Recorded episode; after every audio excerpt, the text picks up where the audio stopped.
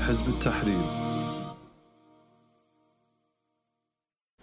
Vi befinder os i Muharram, den måned, hvor Musa a.s.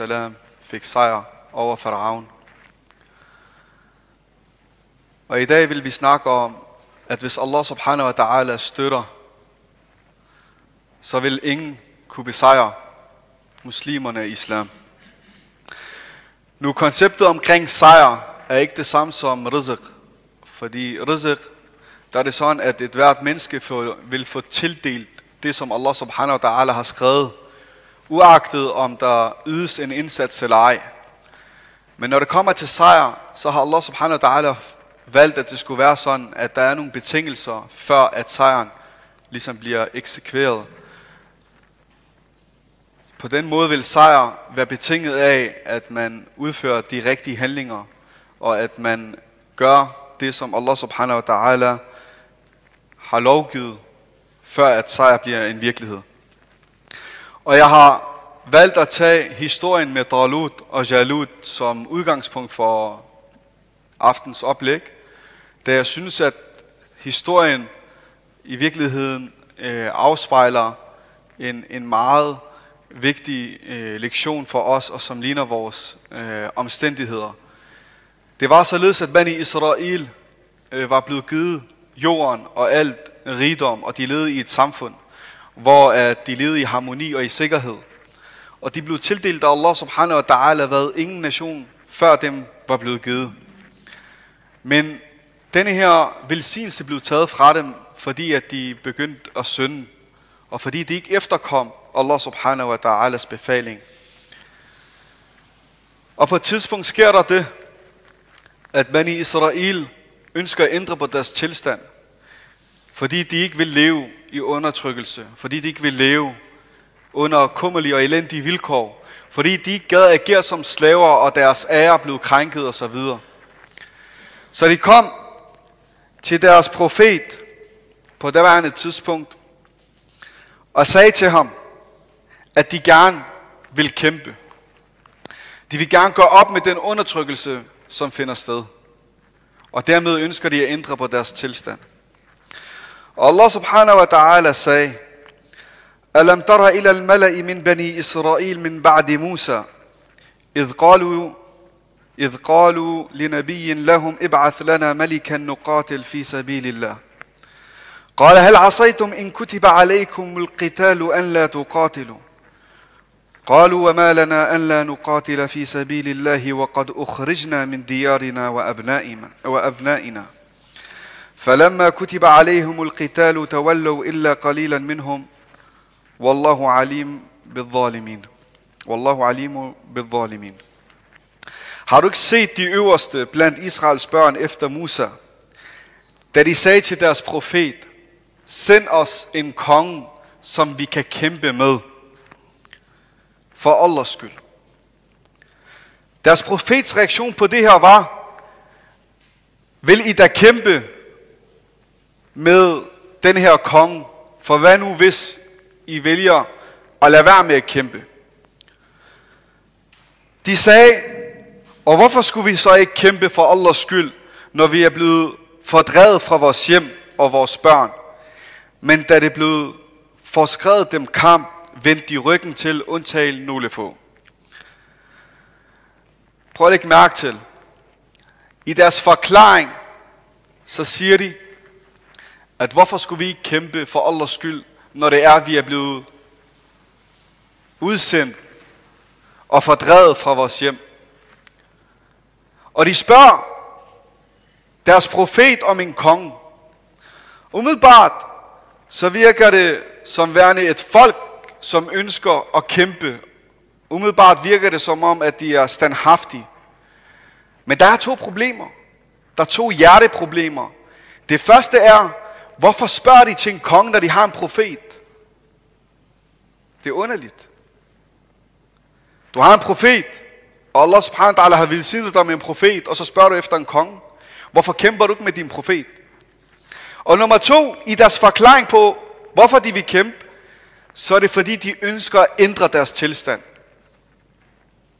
Og dermed er det ikke 100% for Allah subhanahu wa ta'alas skyld. Fordi man kæmper for Allahs skyld, uanset om man befinder sig i en tilstand af luksus eller undertrykkelse. Deres profet sagde til dem, وقال لهم نبيهم إن الله قد بعث لكم طالوت ملكا Fint. Deres profet sagde til dem, Allah subhanahu wa ta'ala har efterkommet jeres anmodning, og han har udpeget jer Dalut som en konge. Hvem valgte? Hvem har udpeget? Var det profeten selv? Nej, det var Allah subhanahu wa ta'ala. Alligevel var deres reaktion som følgende. قالوا أن يكون الملك يكون الملك علينا ونحن أحق بالملك منه ولم يؤت ساعة من المال. De sagde, hvorledes skulle han have ledelsen og kongdømmet over os? Og han er ikke af en speciel status. Han er ikke rig, han er fattig. Ham Allah har udpeget, var ikke en person, som de anså for at have en vis status i det her ki af samfund, som de levede i. Så de sagde, han er fattig, og han er ikke en af dem, som vi havde set som værende vores ledere. Igen viser det hjerteproblemer. Fordi hvis du spørger Allah subhanahu wa ta'ala om noget, og du er oprigtig i din indstilling til noget, så accepter Allahs befaling, som den er, og lad være med at sige men og hvis og så videre. Men Allah subhanahu wa ta'ala vælger at forklare.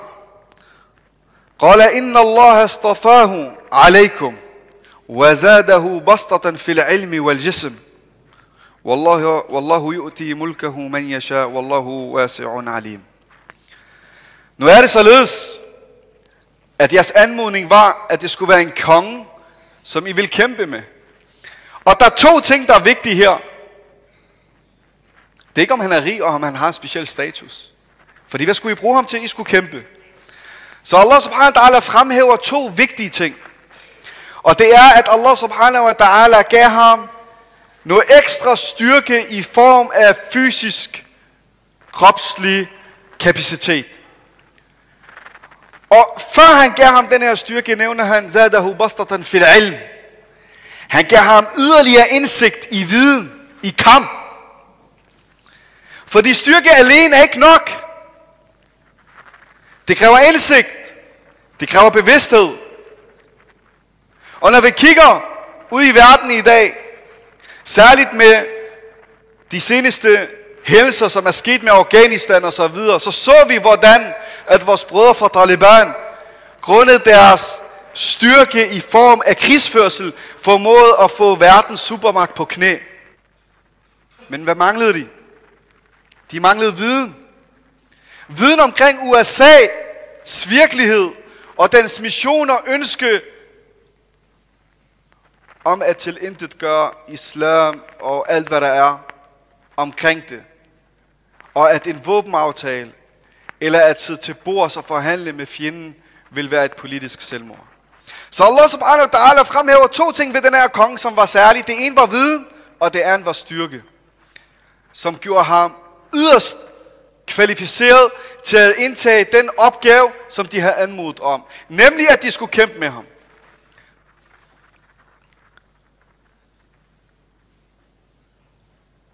Den her indstilling, som Bani Israel havde over for den her konge, det er det, der forsinker sejren. Den her indstilling med, at man skal gøre sig til dommer og smagsdommer om, hvorvidt en lov er rigtig eller forkert, og om man skal efterligne sendebud sallallahu alaihi wasallams sunnah, punkt for punkt, i processen til sejren, eller om man finder en anden vej, fordi det virker som om, at nyere omstændigheder gør, at man skal tage andre midler og metoder i brug. Det er det, der forsinker sejren. Og så siger Bani Israel, fair nok, okay. Lad os få et tegn. Lad os få et bevis. Bevis, at det er Dalut, Allah subhanahu wa ta'ala har udpeget til os. Igen så opererer det her syge hjerte igen. وقال لهم نبيهم إن آية ملكه أن يأتيكم التابوت فيه سكينة من ربكم وبقية مما ترك آل موسى Og sandelig hans tegn, eller deres profet sagde til dem, og sandelig hans tegn, eller det bevis, som I efterspørger, som er soleklart, og ikke til at tage fejl af, at det er ham, Allah subhanahu wa ta'ala ønsker som en konge til jer, det er, at han vil komme med det, der hedder tabut.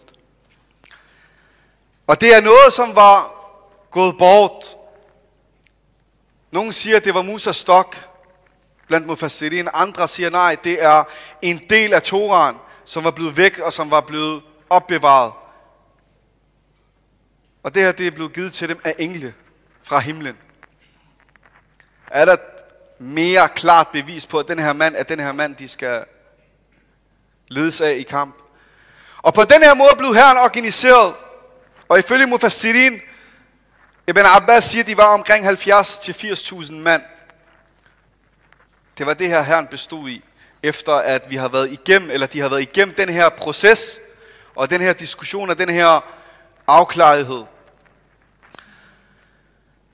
Modstanderen, som du skulle over møde, var ikke nogen, der var tilfældig. Det var kendt, at det var Jalut. Jalut var ikke en hvilken som helst kriger. Man sagde om ham, at han var en her i ham selv. Det var datidens tang. Han var yderst frygtindgydende, og enhver, som hørte om ham, eller fik en eller anden form for historie at vide om, at han kom med sin herre, så førte det til, at hjerter skælvede, og folk rystede.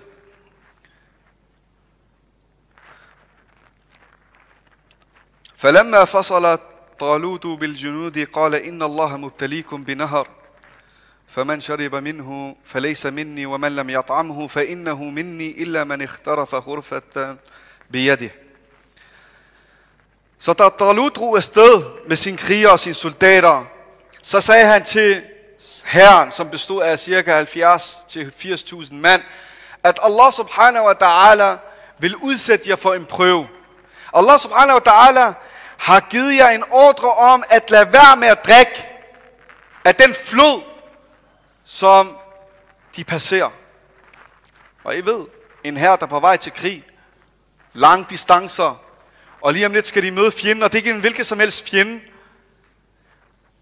Og soldaterne er tørstige. Der vælger Allah subhanahu wa ta'ala at teste deres iman. Han vælger at teste om det tegn, som de har fået fra himlen, var nok til at holde dem fast på troen og overkomme deres prøve her. I det øjeblik, hvor testen kom, så siger Allah subhanahu wa ta'ala, fasharibu. De drak. Illa qalilan minhum. På nær nogle få. Det var et lille mindretal, som valgte at stå fast på sandheden og på Allah subhanahu wa ta'alas befaling, og ikke at efterkomme den her tørst. Og hvorfor en flod? Hvad er der kendetegnet ved en flod? Hvorfor er det ikke øh, en brønd eller et hav? Jo, fordi at det er noget af det reneste vand. Det er det koldeste. Så fristen var stor. Og omstændighederne i betragtning, så var det en ultimativ prøve. I dag får den muslimske umma den samme test. I dag er presset enormt. Hvis vi kigger på det internationale landskab og muslimernes lande og omstændigheder, så ser vi undertrykkelse. Vi ser en tilstand, som er meget, meget presset. Og tusind af løsningsmodeller bliver præsenteret. Men Allah har sagt nej. I må ikke tage de løsninger, som kommer fra IMF og Verdensbanken, eller FN, eller... I må ikke drikke. Der må ikke være en anden reference, end den befaling, Allah subhanahu wa ta'ala har befalet. Fasharibu. De drak. Og desværre ser vi, at rigtig mange, også muslimske organisationer og foreninger, vælger at drikke af det vand, som Allah subhanahu wa ta'ala har forbudt, nemlig at finde løsninger og behandlinger et sted anderledes end det, som Allah subhanahu wa ta'ala har befalet. Nu her går fra at være 70 til 80.000 til 4.000 mand. Lige omkring 90 procent og mere faktisk, af Herren vælger at dissertere og dreje og vende sig bort. De vil ikke kæmpe. Hvornår? På grund af den her prøvelse. Hvornår? På grund af, at de ikke kan stå fast. Nu går 4.000 kriger videre mod en her med Dalut i møde. Og det der sker, det er, da de her 4.000 personer står over for Daluts her, så kan de ikke længere se solen. Forestil jer den her scene. Mujahid fortæller, at når en her er større end 100.000, så dækker den for sol. Det var en måde, man talte på dengang. Så nu ved herren, som står af 4.000 mand, at modpartens herre tæller over 100.000. Og hvad sker der der? Så er der yderligere 3.600 og lige omkring 87 personer, som forlader Herren. Så vi går fra at være 4.000 til at være 313 personer. En lille gruppe, som har været igennem en rensningsproces af udfordringer, af prøvelser, og ikke nok med, at de står fast og ikke vælger at vende bort. De skal til at kæmpe. Den her historie blev åbenbart til sendebud sallallahu alaihi wasallam lidt tid inden Badr. Og det siges, at det var som om, at Allah subhanahu wa ta'ala fortæller sendebud sallallahu alaihi wasallam, at den kamp, der skulle finde sted mod Quraysh med 313, er de samme 313 mand, som stod med deres konge, Dalut. Den iman, som sendebud, og som Sahaba havde ved Badr-dagen, var den iman, som den her gruppe af 313 mand talte. Og det her, det er Ibn Mas'ud, som beretter antallet af 313. Nu de her 313 mand, hvad er det, der får dem til at stå fast? Hvorfor løber de ikke væk? Hvad er det, der sker? De her mennesker, det er dem, som har den dybe iman på Allah subhanahu wa ta'ala og hans befalinger. På at det gode, det findes i Allahs påbud. Og det onde findes i Allahs forbud. Det er kun det, der kan forklare, at 313 mand vælger at stå fast over for en her på mere end 100.000. Og så sagde de, قال الذين يظنون أنهم ملاقوا الله كم من فئة قليلة غلبت فئة كثيرة بإذن الله والله مع الصابرين De få, der var tilbage, sagde, dem som var overbevist om dommens dag og deres møde med Allah subhanahu wa ta'ala, hvor mange gange er det ikke sket, at en lille gruppe overvinder en mægtig og stor gruppe med Allah subhanahu wa ta'alas tilladelse. Og Allah er med de udholdende. De her, de havde absolut vidshed og iman på Allah subhanahu wa ta'ala. De var forhåbningsfulde. De nærede et oprigtigt håb til Allah og hans sejr. Og de handlede derefter. De begik ikke uretfærdighed mod dem selv ved at lade deres egen dømmekraft og det, den billede, som de ser med den menneskelige vægt, hvordan et menneske normalt vil veje tingene, i fordele og ulemper, i hvordan mennesker normalt vil gøre magt op i form af, hvor mange soldater er der på den ene side, og hvor mange er der på den anden side, og hvor mange og hvor store våben har den ene her over for den anden. Det var ikke sådan, de gjorde det op. De havde en tredje dimension. De havde et ræb op til Allah subhanahu wa ta'ala. De så billedet, ikke to-dimensionelt, men tre, at Allah subhanahu wa ta'ala er den, som har skabt eksistensen, og det er ham alene, som vil afgøre den her kamp. Deres del i den her kamp vil være, om hvorvidt de står det rigtige sted og gør det, som Allah subhanahu wa ta'ala befalede dem. Så Allah subhanahu wa ta'ala forklarer og siger, وَلَمَّا بَرَزُوا لِجَالُودَ وَجُنُودِهِ قَالُوا رَبَّنَا أَفْرِغْ عَلَيْنَا صَبْرًا أَفْرِغْ عَلَيْنَا صَبْرًا وَثَبِّتْ أَقْدَامَنَا وَانْصُرْنَا عَلَى الْقَوْمِ الْكَافِرِينَ Da det gik frem mod Jalud og hans kriger, sagde de, Åh Allah, giv os sabr, udenholdhed, og fodfæste os, og lad os stå fast på sandheden, og hjælp os mod det vantro folk. Nu de her mennesker, de laver dua til Allah subhanahu wa ta'ala. De kalder på den aller, aller, aller mægtigste styrke. Jeg tror, vi alle sammen har prøvet at have en eller anden form for slagsmål i skolen, dengang vi gik i folkeskolen. Og hvis vi blev overmandet, er med andre ord, ikke? og vi fik hjælp fra en, der var det stærkere, hvis vi kunne kalde på nogen, der kunne hjælpe os mod den person, som havde givet os lidt tæv, så følte vi lige pludselig en anden styrke. Alt afhængig af, hvem den person var. Så hvis det var den stærkeste i klassen, der var på vores side, så havde vi en god chance. Så var vi det mere tryg. De her mennesker kalder ikke på noget, som har en styrke af en vis skala, og den er begrænset. De kalder på den ultimative styrke, nemlig Allah subhanahu wa ta'ala. Og de er fuld tiltro til, at Allah subhanahu wa ta'ala vil give dem sejr. Og det er det, der, det, er det, det handler om. Så hvad sker der?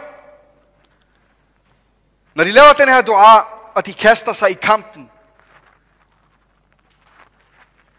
hvad er det så, der sker? Jo, det der sker, det er, at Dawood, så var en ung mand i omkring 16, 16 øh, års alderen, vælger at tage en kamp mod Jalut. Den her kæmpe her. Nu, Daud a.s. på det tidspunkt var endnu ikke profet. Men han var en person, som havde brugt masser af tid på at styrke sit forhold til Allah subhanahu wa ta'ala. Igennem tilbydelse, igennem refleksion, igennem handlinger, der tilnærmer ham Allah subhanahu wa ta'ala. Og det der sker, det er, at den her unge mand overvinder den her kæmpe gigant. Og nu er det så meningen, at I skal stille tusind spørgsmålstegn ved det her.